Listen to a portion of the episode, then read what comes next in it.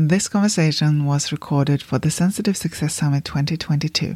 Remember to check out this year's summit www.sensitivesuccesssummit.com. It's free to join, and we have lots of interesting conversations coming up. Hope to see you there. Welcome to the Sensitive Success Podcast, where we explore the unique challenges and opportunities that comes with being a sensitive changemaker in today's world. I'm your host, Frida Kabo, and I have spent the last decade recreating my life. I moved from Sweden to New Zealand and now live in the beautiful bush with my husband and two kids, homeschooling and creating a life and business that works for me with the help of my sensitivity and support others to do the same. I'm excited to share conversations with experts, thought leaders, and fellow sensitive people who also see the world through the lens of sensitivity. Thank you so much for being here because it means that you're creating sensitive success too, which is precisely what the world needs. Let's get started. Today we celebrate sensitivity with Manisha Tare, she is a somatic healing practitioner for highly sensitive and empathic women who have people pleasing tendencies and want to support to prioritize their well being, set better boundaries, and be less affected by others' emotions and actions. Through a combination of trauma informed healing modalities and mentoring, she supports her client to heal their nervous system so they can confidently ask for what they need and feel worthy of amazing relationships. I'm looking forward to talk boundaries today. Welcome, Manisha. Thank you so much for having me. I'm excited to dive in. Thank you so much for being here. And Sensitive Success Summit is an opportunity to come together and celebrate our sensitivity. So I would love to hear why you wanted to join the celebrations and why you think it's important. Mm, yeah, I feel like I've been on my own journey around understanding my sensitivity, which I think many people go through. And I really come to the conclusion, diehard conclusion, that it's such a massive gift, especially at this time in the world when I think that being you know empathetic and being able to listen and to be still and to hold space are these qualities that have really been overlooked in so many areas of the world in different work environments and family environments. And so this just feels so important to to really honor and for people to recognize that this is a gift and to have the tools and practices they need to be able to thrive because it definitely, I think, is a journey to maybe change that belief or change even how it feels. Sometimes it can feel like a burden to be so sensitive. And so having the tools and practices to really shift that for yourself and, you know, let what's inside of you more and more of us for it to like be present is so important. So I really thank you so much for having me. Thank you so much for being here. So tell us a bit more about your journey and how you come to do what you do.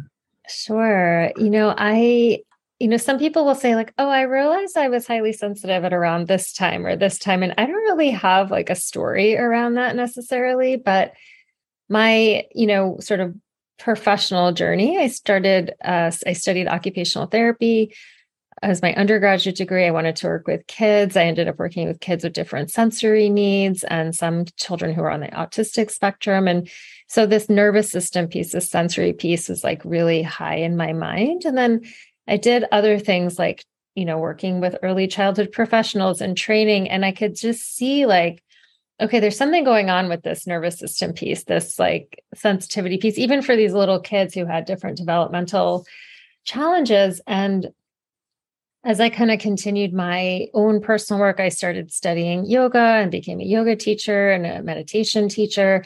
And then, in the context of working with some of these kids, I studied a body work called craniosacral therapy, which is all about you know helping to heal the nervous system and bringing the body back into balance and homeostasis and simultaneously while i started to study that i was also experiencing a shoulder injury that kind of seemed to come out of nowhere and then I started doing some of my own personal like energy healing work and acupuncture. And what I started to really understand was just the combination. I mean, I already understood to some degree, a tiny degree, like the holistic world. But when it came into my own experience, I realized, like, yes, I'm having this physical injury, but it's really related to some of these emotional pieces that I haven't healed. And so later is when I really realized, like, oh, okay, I think my sensitivity also plays a part in this because I'm able to pick up so much from the environment that I end up internalizing things and they manifest as like these physical issues and injuries. And so that's really what kind of gelled it all for me like this combination of like physical and emotional um, as well as like spiritual and you know all of it and I dove further into uh, learning more about somatic work through the craniosacral work, but also through understanding how to support people in healing from from trauma and really being fine-tuned with somebody's nervous system while all of this was happening for me right? So it was like i was learning all of this i was supporting other people but at the same time i was like wow this is this is so wild. And so it was sort of it was circular. Like i would learn something i would practice it it would help me it would help somebody else. And so that's really like how my journey actually continues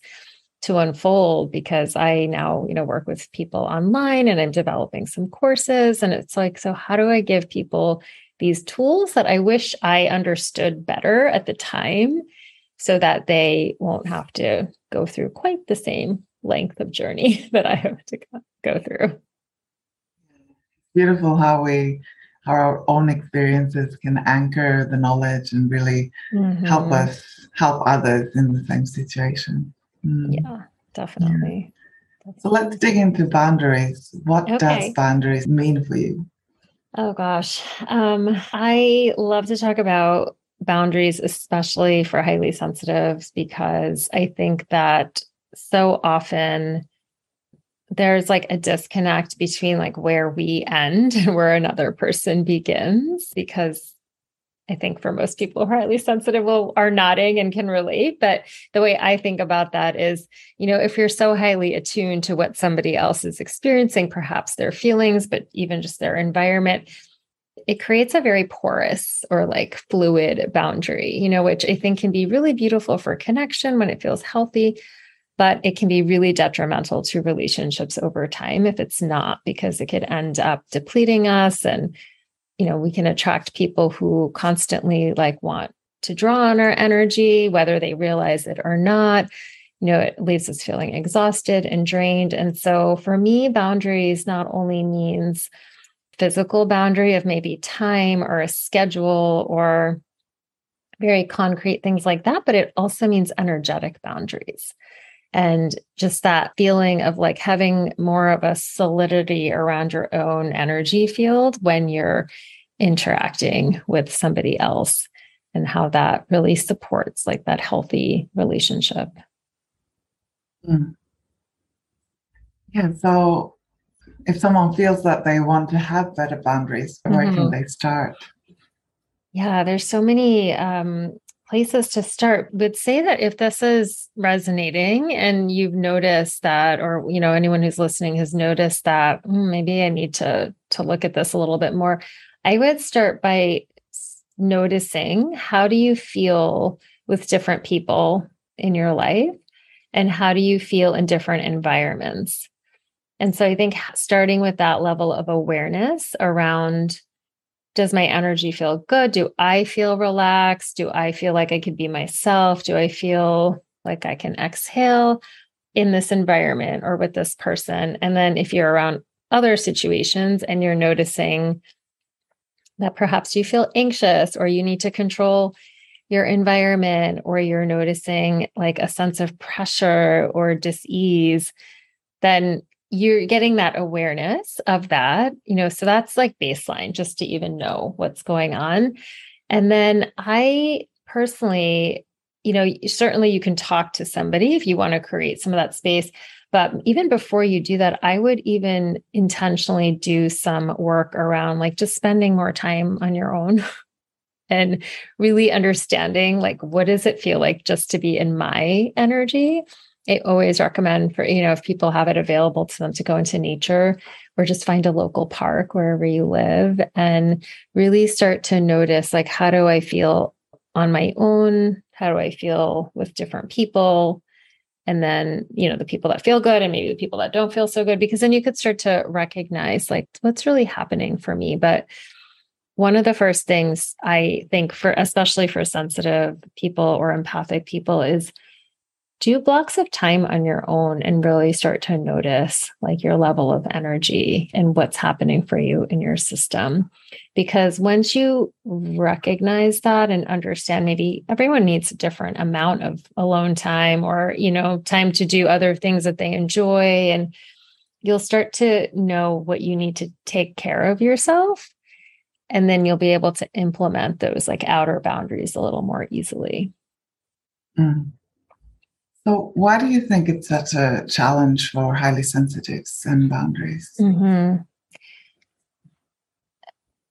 I think the way that, I mean, we're wired is like for a deep level of connection. I mean, I think humans are wired for connection, certainly, you know, but I do find that, you know, when we're highly sensitive, those like really just the the depth of the connection seems to be more important from my observation from the from the outside.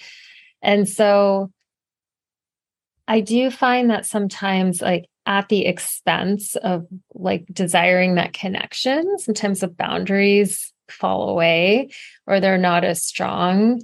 And so I think it, you know, one of the reasons, I mean, I think it's like for a good intention because we want to connect and we want to like you know, feel that in a different way. But I think that that is one of the reasons that it makes it difficult because maybe, you know, without consciously thinking about it, you might think, well, if I have a boundary up, then I'm not going to feel as connected. You know, like I would in, in, encourage people to just like think about their own beliefs around that. Like I've certainly had experiences where it's like I want to be helpful or I want, you know, if I see somebody who's struggling or in pain, if it's a friend, then I'm like all in, you know, I'm like doing all the things. And then I notice that I can still do all the things and like make sure I'm taking care of myself. But I sort of dropped that piece just to like, you know, go all in and be helpful. But then I end up feeling depleted and, you know, frustrated or or on edge or anxious or different things like that. So I would really notice just that balance of like, okay, or that belief, like, do I feel like I don't need to have a boundary in order to feel connected to someone? Can I be really connected to somebody and have like a strong boundary? I think other reasons this happens a lot with sensitive people is like we feel we can feel the sensations or maybe the emotions of other people. And so, in an order to not disappoint somebody or make them maybe feel badly, we will not set the boundary because then we'll feel like we know that they'll feel bad, maybe we'll feel bad. And then because we can feel their emotions, we're like feeling like doubly bad. And so, there's a lot of really interesting, like nuanced reasons why I think this can happen. It's certainly different for everybody, but those are like two of the big ones that I see a lot. Mm. And yeah, it can be scary to start setting boundaries. Yeah. And like, as you say, it doesn't have to mean that you have to go and, and talk to someone or say say your boundary out loud. But if you have to do that, what do you have any mm. tips around that? Mm-hmm. How to mm-hmm. communicate your boundaries? Yeah, that's such a great question because yeah, we have to we have to be able to do that. So I would say that first like check in with what feels scary about it. You know, for some people it's oh, I don't want to disappoint someone. For other people, they well, like I might be rejected if I say no to them. They might say no to me, or I won't be included in the next thing. There, there's some reasons for it, right? So I I'm always about like, oh, getting curious about that. But in the moment, when you have to do it. I would say before you have to have that conversation, do what helps you feel really grounded. Like if I have to have a difficult conversation, I might, you know, do a yoga practice beforehand. I might make sure that I've like exercised in the morning. I might, you know, go for a long walk in nature and just really clear my own energy and like make sure I'm coming from a good place. And then, you know, sometimes scripts for boundaries are really helpful, right? Like when we don't know the right thing to say or we're we're like a little bit nervous, sometimes you just have to rehearse like what you you want to tell somebody and that can be so so helpful because if you're already nervous and anxious if you come in with a script and that's going to look different for everybody but you know making sure you do what you need to nourish yourself on the front end and then like writing out what you want to say and kind of practicing it and even visualizing doing it like putting yourself in that uh, place in your mind having the person in front of you and kind of practicing it that way or in a mirror can kind of like help boost our confidence. And you know the words may not always come out perfectly but i think like having that clear energy and at least having the right intention can really help even if the words don't come out exactly right. Um, and what do you do if you don't get the response you want to what's mm-hmm yeah, that's like the tricky part, right? Because somebody might actually get upset and that's the whole thing that you've been worried about, right? Which is why knowing like what some of your fears are are important because when it happens that you at least you're like, okay, well I know that this is going to be upsetting. And that's why I'm such a huge fan of like doing different self-regulation practices. And that really is like what I some of them I mentioned before, going for a long walk, the yoga, the going for the run or doing something else because we're teaching our bodies like how to be in a regulated state and so when if say for example the person gets upset or we get this response that we don't like and it triggers us like we've done some of this grounding work ahead of time so hopefully it doesn't like totally take us off our center but in that moment it still can right so maybe even having a, a plan for that, right? Like, okay, if I don't get the response I want, can I excuse myself? Or can I just say, like, hey, I need a minute? Or say, like, I understand that you're upset, but I just need a few moments to think about this and pause before I respond. So I think having something in your back pocket to say if you get the response that you don't want can be empowering. You know, and even if you it's great if you don't end up having to say it, right? But if you do, you have something that you can grab onto instead of it just being like, I don't know. And then, you know, we all are human. So we're going to react to things like maybe we say things that we don't always mean, all of that kind of stuff. But in these situations, I do think it can be helpful to have some kind of like back pocket. I, I need a few minutes. I need to pause. Like, let's have this conversation. Let's continue this conversation later. Like, I think there's a few ways that we can handle it so that we can ground before we have to, you know, really engage with something that could be contentious. Mm. Yeah, So, someone who's watching this, what would mm-hmm. be one action step or takeaway that you really would want them to take after this conversation? Mm-hmm. Yeah, I would. I mean, I would really invite them to think about a couple things. Like, one, does this resonate? Like, am I feeling like triggered a lot? Do I feel like my boundaries are being pushed upon? And then starting to notice what that feels like, like in your body, can be really helpful because if we have no idea what that feels like, we might be in a reactive mode a lot of the time and just feeling like, why is this happening to me? Like, why are people acting like this? Why is this, you know? And so, really looking outside. So, I would just really invite, like, the, I think the one action step, there's so many, so I'm going to try to keep it to one.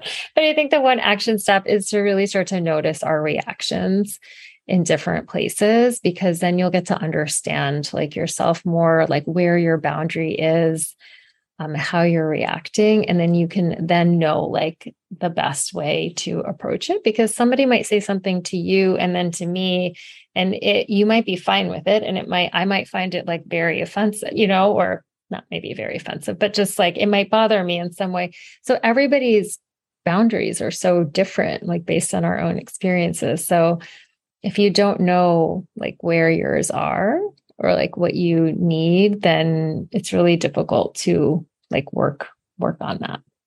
Mm. so start paying attention to when you're being triggered or when you feel like your boundary is being pushed upon and really start to track it so that you can get some awareness around it. Great action step. Yeah And do you have any other tips around boundaries or anything else that oh, you would like to share? Yeah. Oh my goodness. Um, honestly, I I think the thing I'll say is that a lot of times people are talking about well, I'll say two things. One thing is that this is a very nuanced topic. And so sometimes I see uh, content or posts around like, you know, no is a complete sentence, or like you don't know people an explanation, or you can just, you know, and I I feel like first people who are sensitive, like that can feel so harsh, you know, it's like, oh, you know, so I would, I think the, the other thing I would say is like for boundaries for when you're sensitive, that's why I'm kind of giving these steps around building awareness because it is really different. And some of the sort of conventional things out there that are a little bit hard line can feel really harsh to our system. And so, you know, take those with a grain of salt. Sometimes they're appropriate and they work, but other times, like if they don't feel good to your system, it's you're not going to be able to execute them effectively. And so just trust that like you're on this path and maybe you're not perfect at setting boundaries and you you're like I really have some relationships where I have to work on this like focus on the awareness building get some support you know if if that's what you need. And you know just recognize that it might take a little bit longer but when you get there it's going to feel really solid for you as somebody who's highly sensitive. Mm-hmm. Yeah it's really a practice. It is a practice. Yeah ongoing. Yeah, yeah definitely. Yeah. Is there anything else you would like to add um, yeah, the only the you know the other thing that I'll share is I do have a free masterclass available on my website. It's called Strengthen Your Energetic Boundaries, and so people can download that and kind of get a little bit more information. And I take people, I walk people through a guided practice so that they could start to like really feel this in their body. So if you're listening, you're like, well, that sounds good, but I don't really know how to do that. You can watch that practice, uh, that class, and there is a little practice there. And then I also have a, a, course called Boundaries for a Better Relationship. And so I do walk people through really specific exercises on recognizing and understanding some of their needs, especially in their relationships, you know, what needs they can start to fulfill for themselves, what they might need some help with, and how to go about asking for that. And then also a body based meditation where I walk you through like understanding some of your triggers. So I know some of this information I think can be, it's not tangible. And so I think it's hard to be like, well, what what can I like do? How can I how can I figure out what's triggering me when I'm, you know, really agitated or, or overwhelmed? And so sometimes having somebody's voice to just guide that process can be incredibly helpful and give you a lot of insight. So that's all available on my on my website. Perfect. That sounds amazing. Yeah. We'll put the links here as well. Okay. Perfect. Thank you so, so much for being yeah. here and sharing your wisdom and doing the important work with boundaries in the world. Yeah. Thank you so much for having me. I really appreciate the invitation. Thank you for listening to Sensitive Success. If you enjoyed this episode, please leave a review and share it with someone who could benefit from this message. And come over and connect with me on Instagram at Frida Kabo. And remember, sensitivity is neither good or bad, it's what we make of it. Embrace your sensitivity and use it to create sensitive success your way.